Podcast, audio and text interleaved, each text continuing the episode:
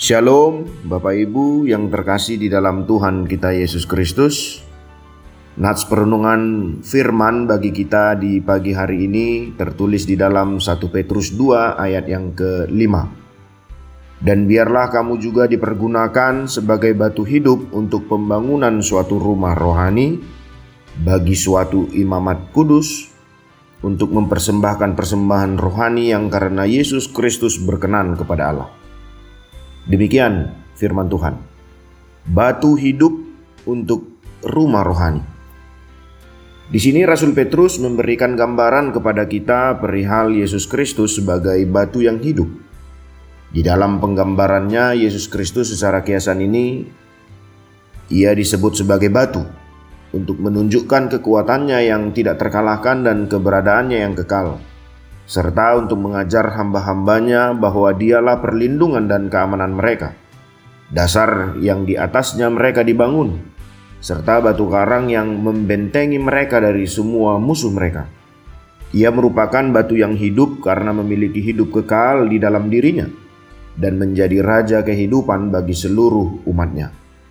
Satu hal yang harus kita ingat, melalui dialah kita memperoleh jalan masuk kepada Bapa dan melalui dia kita dibuat mengambil bagian dalam semua berkat rohani.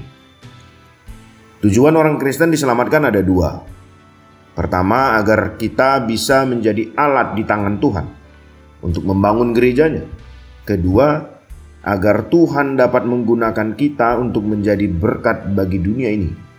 Kedua tugas ini berjalan bersama-sama di dalam diri setiap anak Tuhan Petrus menggunakan dua ilustrasi ini untuk menggambarkan kedua tugas Kristiani tersebut. Pertama, ilustrasi batu hidup menunjukkan kepada tugas pembangunan tubuh Kristus, yaitu gereja, sebagai tugas Kristiani yang pertama. Sebagaimana Kristus sudah menjadi batu penjuru bagi bangunan rumah rohani, demikian juga setiap anak Tuhan harus menjadi batu hidup untuk pembangunannya. Dengan demikian, Kristus adalah dasar persekutuan anak-anak Tuhan yang menjadi pengikat mereka menjadi satu. Persekutuan anak-anak Tuhan ini disebut juga imamat yang rajani. Istilah imamat yang rajani menunjuk kepada fungsi imam atau jembatan antara manusia dan Tuhan. Hal ini berarti setiap anak Tuhan adalah imam bagi sesamanya dan alat bagi orang yang belum percaya untuk mengenal Tuhan Yesus.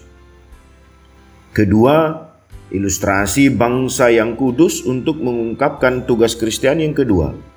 Istilah bangsa yang kudus diambil dari Perjanjian Lama dan menunjuk kepada Israel yang dipilih Tuhan untuk menjadi bangsa yang dikhususkan. Tujuannya adalah supaya Israel menjadi teladan semua bangsa yang hidup seturut dengan firman Tuhan dan sekaligus menjadi saluran berkat bagi bangsa lain untuk mengenal Tuhan yang sejati. Umat Tuhan pada masa kini bagaikan bangsa Israel rohani yang dikhususkan Tuhan untuk memberkati dunia ini. Akhirnya di dalam perikop ini, umat Kristen digambarkan sebagai batu hidup. Panggilan Kristen bukanlah ajakan untuk menjadi penonton saja, tetapi menjadi peserta. Kita harus berhenti menonton dan masuk ke dalam karya dan rencana Allah. Sedemikian penting peran serta kita sehingga disebut batu yang hidup bagi pembangunan suatu rumah rohani. Hal penting lainnya yaitu bahwa pembangunan suatu rumah rohani hanya dapat dibangun oleh jemaat yang kudus secara komunitas dan secara pribadi. Kembalilah kepada firman Allah. Tuhan memberkati.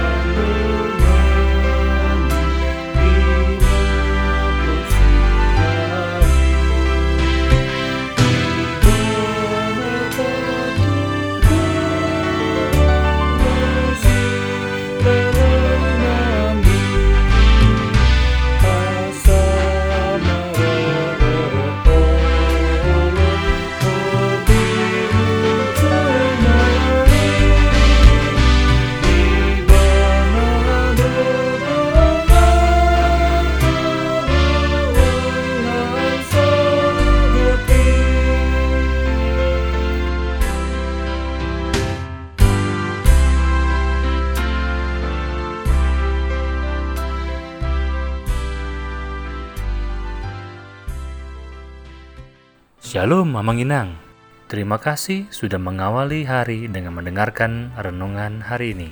Yuk bagikan renungan harian ini kepada keluarga kita sehingga firman Tuhan itu tidak kembali sia-sia, namun berbuah dan terpelihara.